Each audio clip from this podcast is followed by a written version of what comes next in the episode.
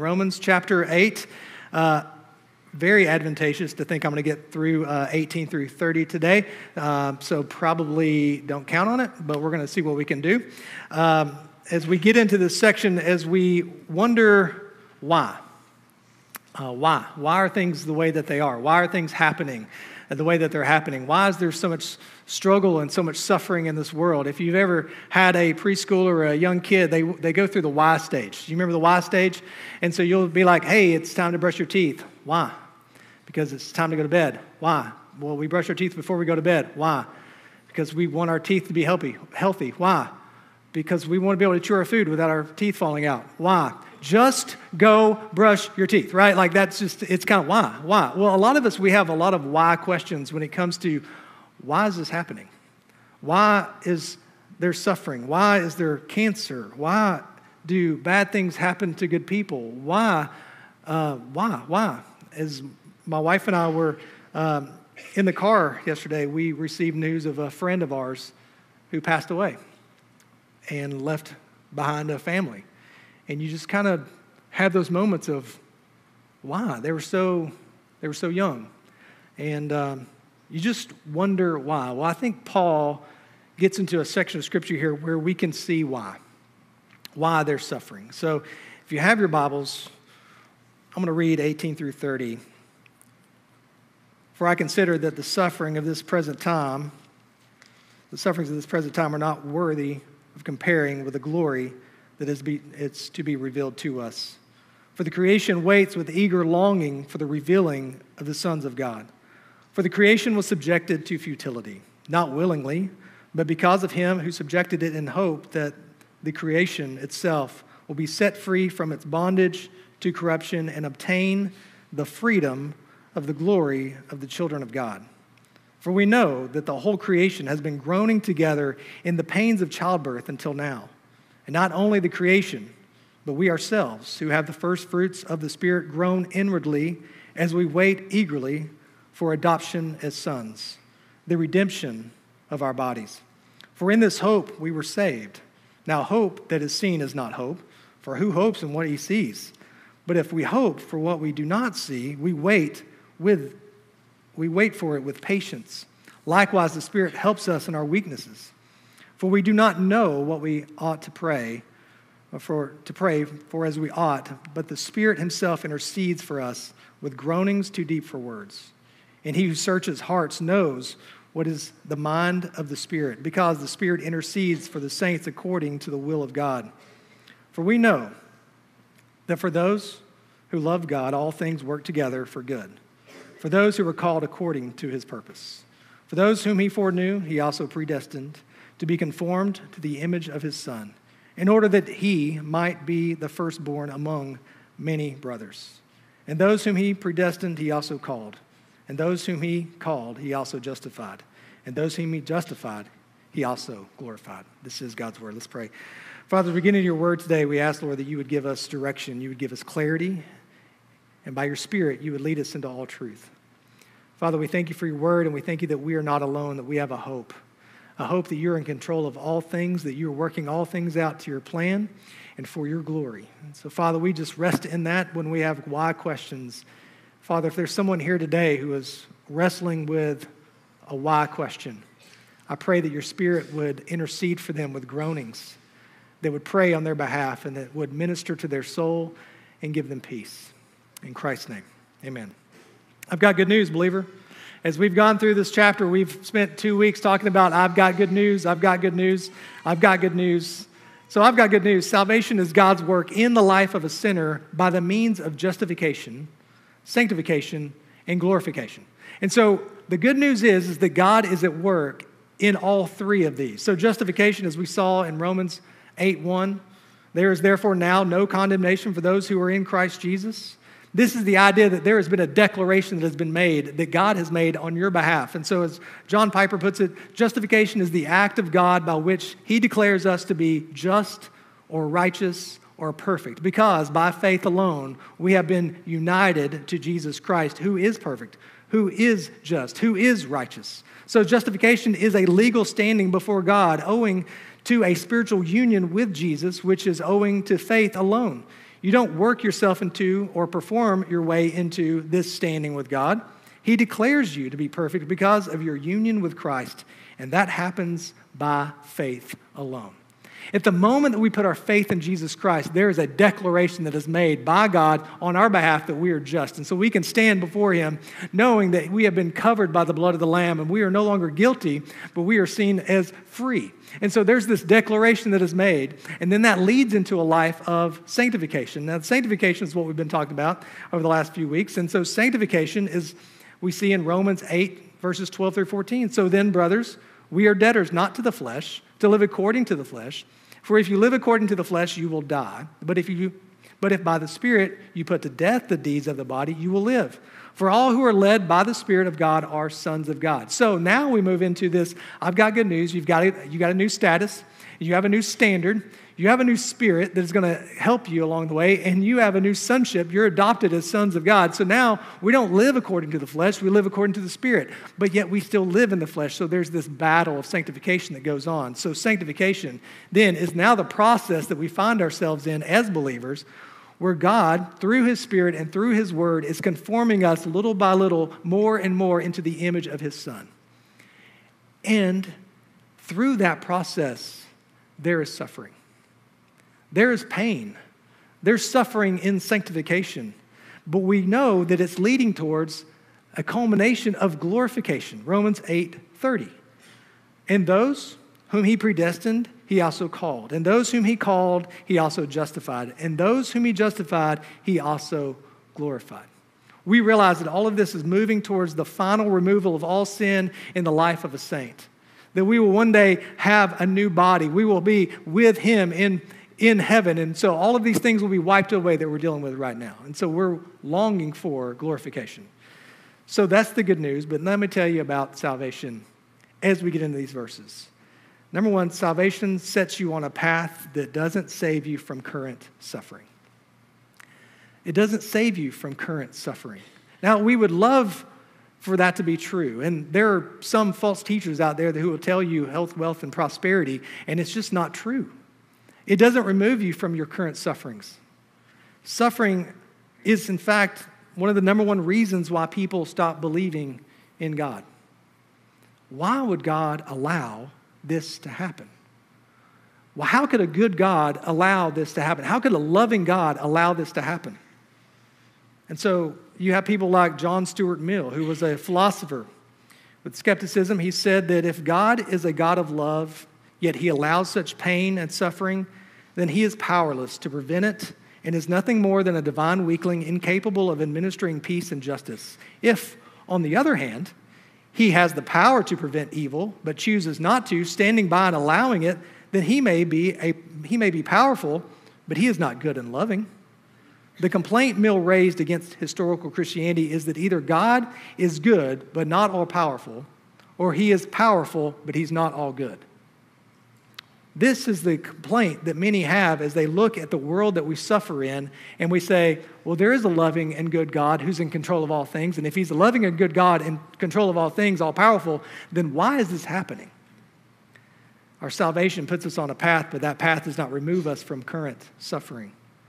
God sovereignly allows the world to be subjected to the suffering, realities, and ramifications of sin so that we can see how gloriously infinite He is and how grossly insufficient we are. If it wasn't for the sin and the suffering of this world, we would not know how glorious God really is. And so we long for glorification. We long for God who created all things to glorify Him, to bring all things back to Himself. We long for this, knowing that the question is answered in this why is there suffering in this world? Because there's still sin in this world. And though we are saved from the penalty of our sin, we're not saved from the surrounding sins that are all in this world and how it has corrupted our lives and the world that we live in. But one day, we will be freed from its presence. So, since there is suffering, let's look at it through a scriptural lens. Since the suffering problem is a sin problem, then we must see suffering through a scriptural lens. The first thing is to see suffering through comparison. He says in verse 18, For I consider that the sufferings of this present time are not worth comparing with the glory that is to be revealed to us. It's really not even worth comparing.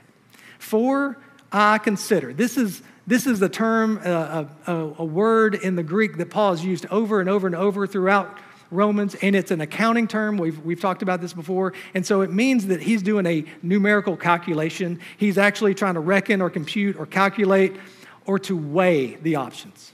If I put the weight of all the suffering that I'm dealing with now in comparison to the glory that I'm going to receive, it doesn't even compare. They don't add up. And so he's saying, look, let's just look at suffering that we have now and compare it to what's going to happen in glory. And there's really no comparison. And so you have to get to a point where you ask yourself is the current suffering of my sanctification worth the future glory that I'm going to receive? Is the current suffering of my sanctification worth the glory that I'm going to receive? And he says, yes. As Tim Keller would put it, but is it worth it? Is the inheritance Christians have been given worth all the hardship and headache of living as a child of God in this life? Many people, including most likely some whom we know, answer no. They profess faith as Christians and seek to live God's way for a while, but in time, they find that their present sufferings are not worth it and they fall away. But Paul answers the question with an emphatic yes. In fact, our present sufferings are not worth comparing with the glory that will be revealed to us. It's not even worthy of being compared. As he talks in, in uh, 2 Corinthians 4, 16 through 18, he says, So we do not lose heart. Though our outer self is wasting away, our inner self is being renewed day by day. For this light, momentary affliction is preparing for, preparing for us an eternal weight of glory beyond all comparison. As we look not to the things that are seen, but to the things that are unseen. For the things that are seen are transient, but the things that are unseen are eternal. As Paul writes to the church in Corinth, he says, Listen, if you want to look at it through a biblical lens of comparison, what you're going through right now is a light, momentary affliction. Now, talk about comparing things like that. Like, it seems like a pretty heavy weight when you're in the midst of suffering. Am I right? When, when you get bad news on the other end of the phone, and when you are stuck in that moment where the whole world is caving in on you and everything is kind of getting darker and darker and darker because you have just now been received the worst news that you can imagine, you wouldn't say this is a light momentary affliction. Would you? And so, how could Paul say this? By comparison. The only thing I can do in this time is by comparison, view it in light of eternal glory. And there is no comparison when you do that. As Martin Luther said it, if we consider the greatness and the glory of the life we shall have when we have risen from the dead, it would not be difficult at all for us to bear the concerns of this world. If I believe the word, I shall on the last day after the sentence has been pronounced, not only gladly have suffered ordinary temptations, insults, and imprisonment, but I shall also say, Oh, that I did not throw myself under the feet of all the godless for the sake of the great glory which I now see revealed and which has come to me through the merit of Christ. What Martin Luther says is when we really get to the comparison of all the suffering that we're going through, there's going to be a moment when we see Christ face to face and we're going to say, it was worth it. It was worth every single sacrifice and suffering that I endured because of this moment. There will not be one moment where you say, in, in face of Christ, oh, you know, I guess I should have sinned a little bit more. It's not going to happen. Our sanctification is suffering, but it's worthy of what's going to happen in glorification. As Paul said to Timothy in 2 Timothy 4 5 through 8, as for you, always be sober minded, endure suffering, do the work of an evangelist, fulfill your ministry. Some of the last words that he ever wrote For I am already being poured out as a drink offering, and the time of my departure has come. I have fought the good fight. I have finished the race. I have kept the faith. Henceforth, there is laid up for me a crown of righteousness, which the Lord, the righteous judge, will award to me on that day. And not only to me, but also to all who have loved his appearing. We have something to look forward to. If salvation is God's work in the life of a believer, there is a justification. You're declared righteous. There's a sanctification. There's a process that we go through, even in the suffering of this world, that will one day culminate in glorification. And even Paul is saying, Listen, I have poured my life out for the glory of God, and I'm going to receive an award that is beyond comparison. So, how do we look at the sufferings of this world by comparison? Number two, we see suffering through creation, verses 19 through 22. For the creation waits with eager longing for the revealing of the sons of God. For the creation was subjected to futility, not willingly, but because of him who subjected it, in hope that the creation itself will be set free from its bondage to corruption and obtain the freedom of the glory of the children of God. For we know that the whole creation has been groaning together in the pains of childbirth until now. So, the next way that we look at suffering with a biblical lens is through creation. For the creation was subjected to futility. Here's the explanation for why is there suffering? Because all of creation has been subjected to futility. Futility of creation means that it is unable to reach the goal or achieve its purpose as it was designed to do so. So, all of creation now has been subjected to not being able to fulfill its purpose as it was created to do so. And so now we see all of creation groaning in this, this futility that it's been subjected to. It's like a curse has come upon the entire earth. This is what Isaiah said in 24 6. Therefore, a curse devours the earth, and its inhabitants suffer for their guilt. So there's a curse on all of creation, and now its inhabitants are suffering. So there is suffering that's taking place. Therefore, the inhabitants of the earth are scorched, and few men are left. So the answer to why is there suffering in this world is because there's sin. And sin entered the world through Adam. And this one man's sin has cursed all of creation.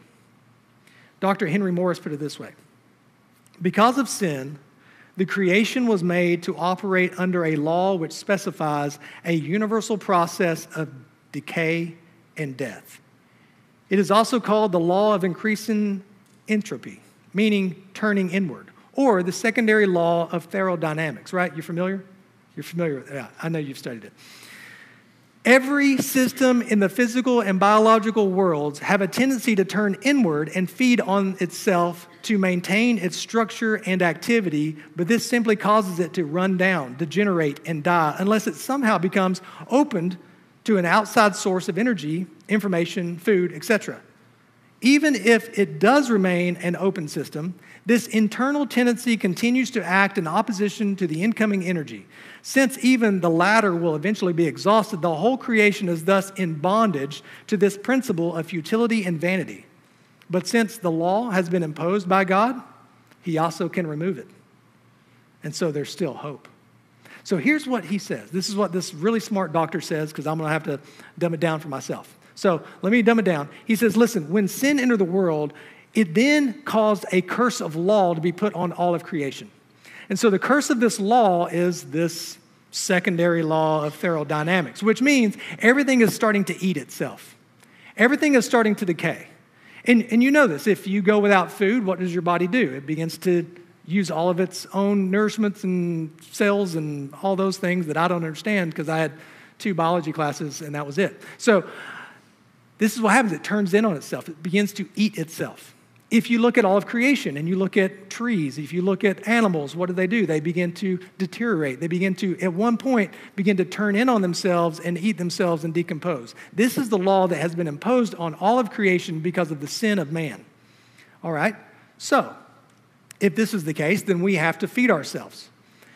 But at some point, you can't, you can't outfeed yourself to overcome decomposition.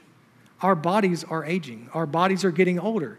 We are, we are running out of energy no matter how much food we consume.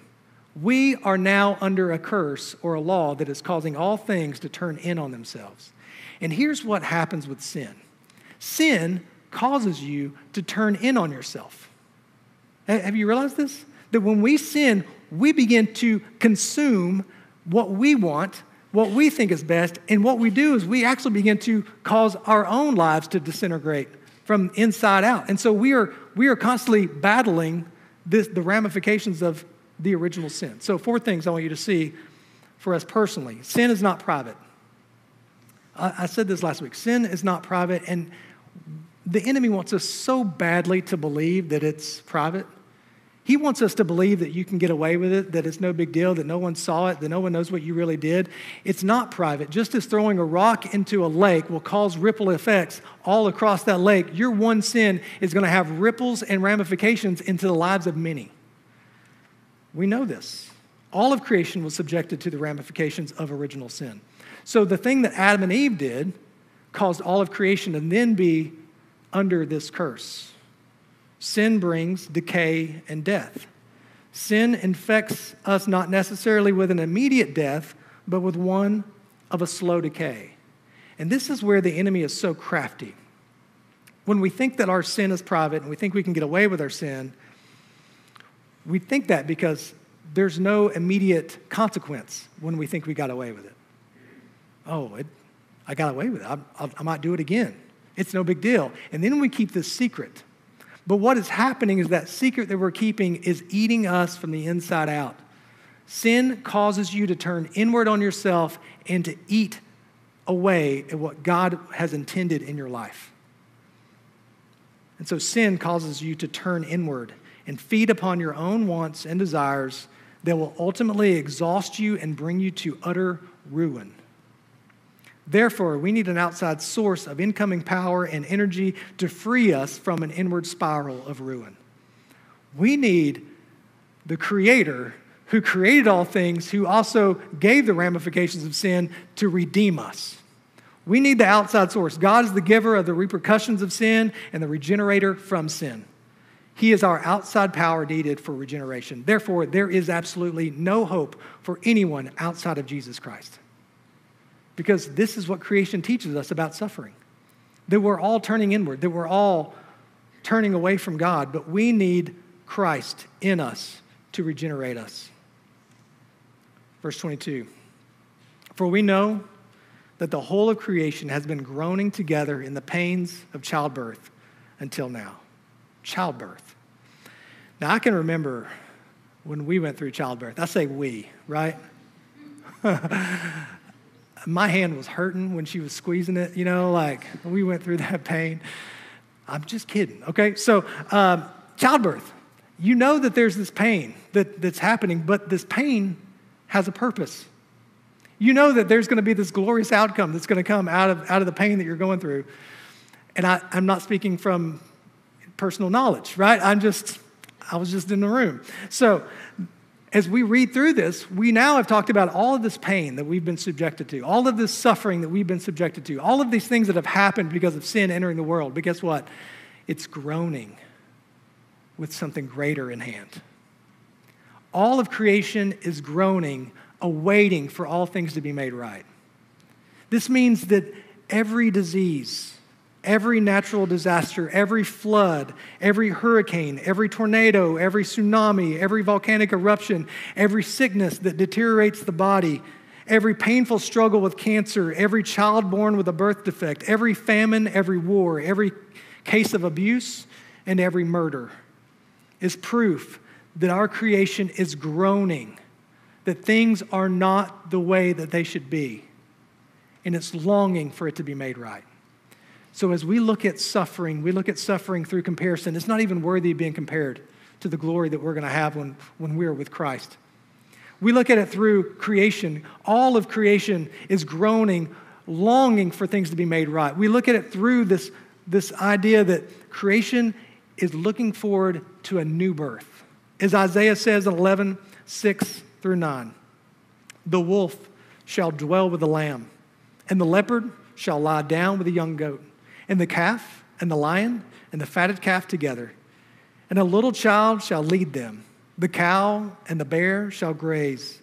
Their young shall lie down together. And the lion shall eat straw like an ox. The nursing child shall play over the hole of a cobra. And the weaned child shall put his hand on the adder's den. They shall not hurt or destroy. In all my holy mountain, for the earth shall be full of the knowledge of the Lord as the waters cover the seas. As Isaiah gives this prophecy, he talks about a time where all things are going to be made right. And as we get that picture, we get that picture in Revelation by John.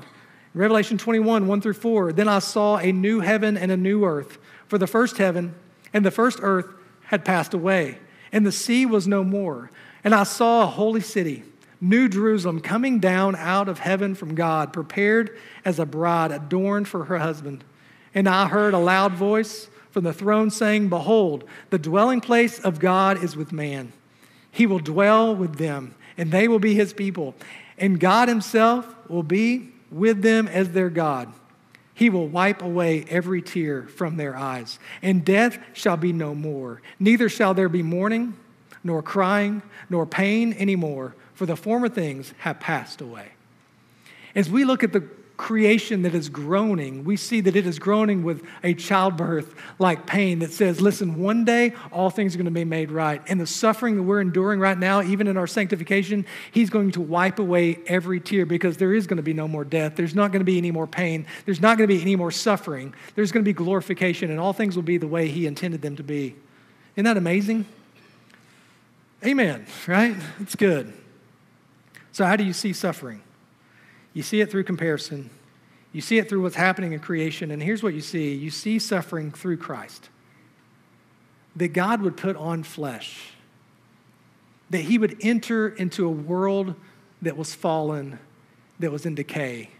And he himself would take the wounds and the punishment and the pain that we deserve, and he would suffer a criminal's death on a cross in our place we see suffering through the lens of Christ.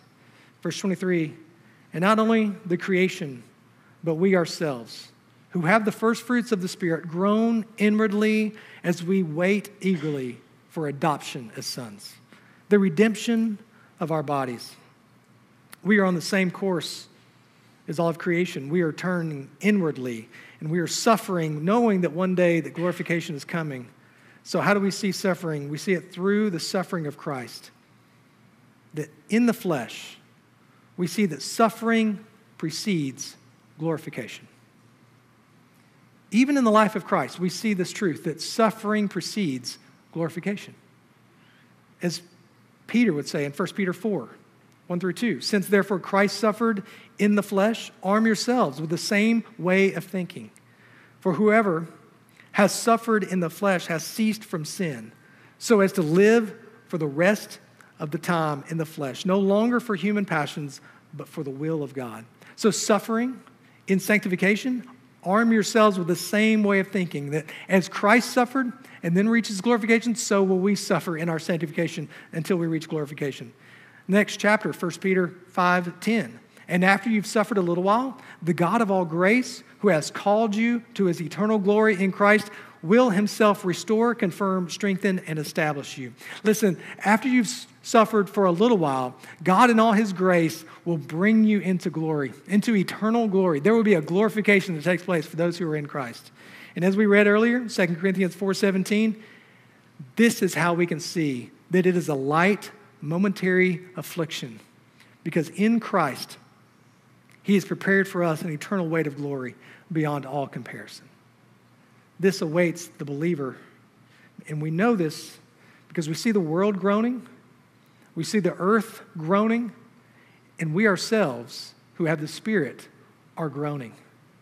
There's just something in us now, the Spirit of God, that tells us things are not the way that they should be.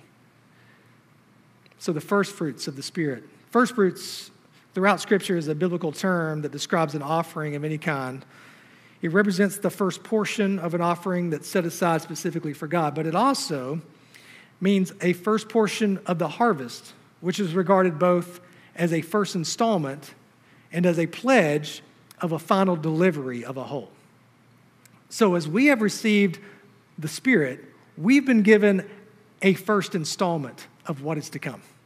And so now that we have the Spirit living within us, even though we live in a world full of suffering, there's something within us, the Spirit within us, that is groaning for what is to come because we have just the first fruits, the first installment, and we wait a final delivery.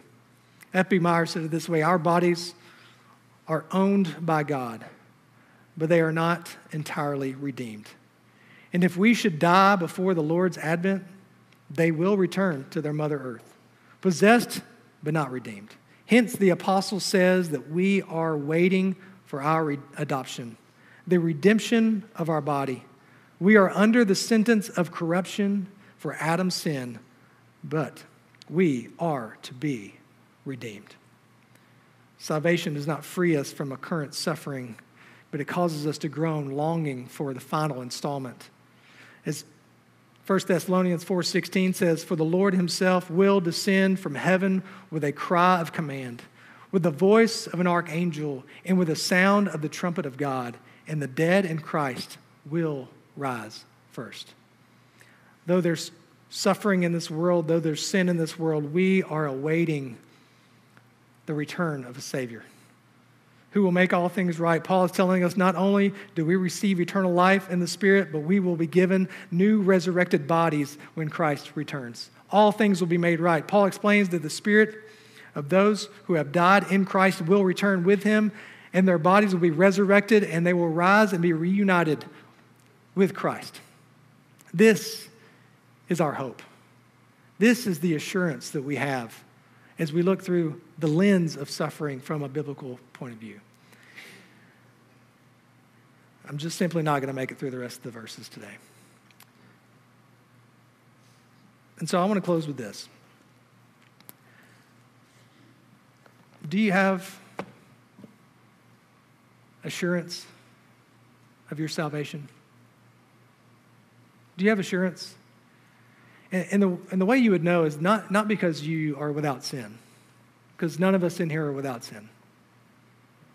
It's because there's a spirit within us that testifies that through groanings, things are not the way they should be.